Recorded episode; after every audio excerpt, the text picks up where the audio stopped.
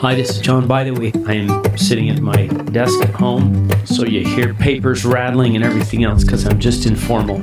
But I'm looking at my Come Follow Me manual, and the chapters involved today are Acts chapter 16 through 21. And I'm excited about this because in May of this year, I got to go to Athens and Corinth and see some of these places where Paul was and where Paul actually spoke especially Mars Hill or the Areopagus. Remember that in, the Romans would call him Mars, but the Greeks would call him Ares. So this Areopagus is this Mars Hill is where Paul was, and they have a plaque on the side of the rock with the entire Paul's entire speech there in Greek. And as I studied this and got ready to talk to a group in Greece that was going there, it was fun to see what Paul was doing here. And I, I gained a much greater appreciation for this rather brief speech here. And maybe we're not getting all of it, maybe we're getting the bullet points. But in Acts chapter 17. Now, as we've studied Paul, we've learned he always seemed to do the same thing. Apparently, around the Mediterranean, there were Jews everywhere. So he would find the synagogue first. I'm going to start in Acts chapter 17, verse 16. Now, while Paul waited for them at Athens, his spirit was stirred in him when he saw the city wholly given to idolatry. What I like about this is he wasn't indifferent. I might have been. I think I might have walked by, oh boy, those guys are, they're messed up. They're doing it wrong. Or something like that. Well, live and let live or something. But Paul has a calling. Paul has a responsibility. Paul has seen the Savior and asked him, What should I do? And, and so now he's this apostle to the Gentiles, but he always goes to the Jews first. So his spirit was stirred in him. Verse 17 Therefore disputed he in the synagogue with the Jews and with the devout persons, and in the market daily with them that met with him. So, first in the synagogue with the Jews. So, what would Paul talk about there? Obviously, he would get out his Torah, his Old Testament, because Paul is a Pharisee and he could argue the law with anybody. So he would go there and try to prove, I believe, by the scriptures they had, that Jesus was the Messiah prophesied by the prophets. And, you know, sometimes that went well and garnered a few converts, and sometimes it didn't. So he probably got kicked out. So then what happened? Verse 18 Then certain philosophers of the Epicureans and of the Stoics encountered him. And some said, What will this babbler say? Others some, He seemeth to be a setter forth of strange gods, because he preached unto them Jesus and the resurrection. And they took him and brought him unto Areopagus, saying, May we know what this new doctrine whereof thou speakest is? For thou bringest certain strange things to our ears. We would know, therefore, what these things mean. And then I love this little parenthetical comment. It's actually in parentheses, verse 21. For all the Athenians and strangers which were there spent their time in nothing else but either to tell or to hear some new thing. This gives us a real insight, I think, into this time, this place, this culture. They're smart. They think they're smart. They're philosophers. Let's get together and and just argue and debate and talk about some new thing.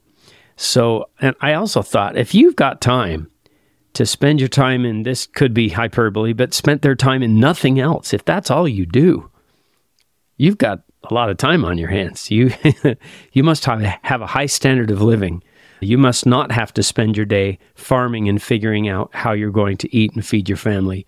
So, what do they do? They spend their time in nothing else but either to tell or hear some new thing.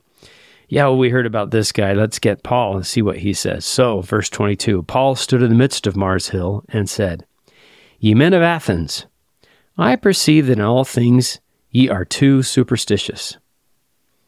Now, when I read too superstitious, I think that means too superstitious. But the footnote 22a, the Greek is most religious, i.e., careful in divine things. For as I passed by and beheld your devotions, verse 23 continues, I found an altar with this inscription To the unknown God. whom therefore ye ignorantly worship, him declare I unto you. Now, some of the commentaries I've read have said that they were so anxious to please all of these gods that they had that they would even, just to cover their bases, put an altar to an unknown God, just so everybody was covered. So Paul uses this as a place to start. And what I love about what Paul does next is so much of this without knowing, and I don't know all about all of the different Greek myths and Greek gods and Greek legends about how this was created and that was created and this island was created and those people were created. But it sounds like Paul is countering a lot of those. And you have to read it kind of slow. Verse 24 God that made the world and all things therein seeing that he is Lord of heaven and earth, dwelleth not in temples made with hands. So, what do we learn right away? There is a God that made the world, and he made everything. There are different, aren't different Greek gods who created this and different Greek gods who created that. But there is a God who created all things. So I put in my margin, God the Creator. Verse 25 Neither is worshipped with men's hands as though he needed anything, seeing he giveth to all life and breath and all things. He giveth to all life and breath and all things. So I put my margin God the sustainer. He's put us all here and he's giving us life and breath. Verse 26 And hath made of one blood all nations of men for to dwell on the face of the earth. Now, interestingly, other translations, instead of saying of one blood, say of one man, Adam. So he's made from Adam came all the nations of men to dwell on the face of the earth, and hath determined the times before appointed and the bounds of their habitation. So I put in my margin, God placed us here. He's He's put us here. He's even somehow this is all organized. Maybe someday we'll know why did I come now? Why didn't I come in Paul's time or in a couple of thousand BC? Well, he determined the times before appointed and the bounds of their habitation. Verse 27 that they should seek the Lord if haply they might feel after him and find him, though he be not far from every one of us. Now, I like that verse because that just kind of says God is accessible. In fact, he wants to be found if you look, if you're looking at paper scriptures like I am, at footnote 27b, Acts chapter 17, verse 27 in the JST says, If they are willing to find him, for he is not far from every one of us.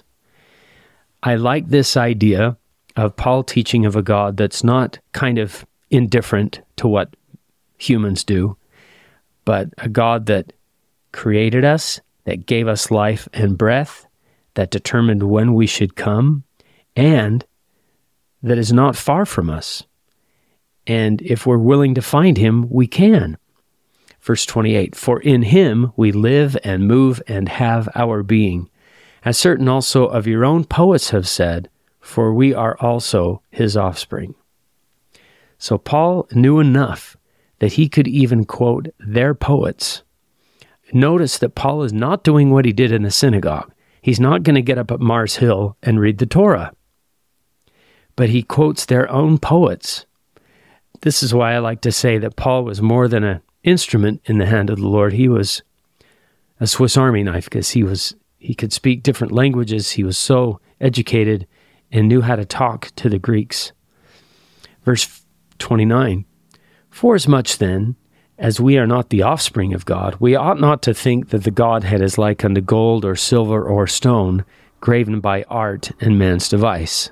Continuing that idea, at the times of this ignorance, thinking that God is of gold or silver or stone, God winked at.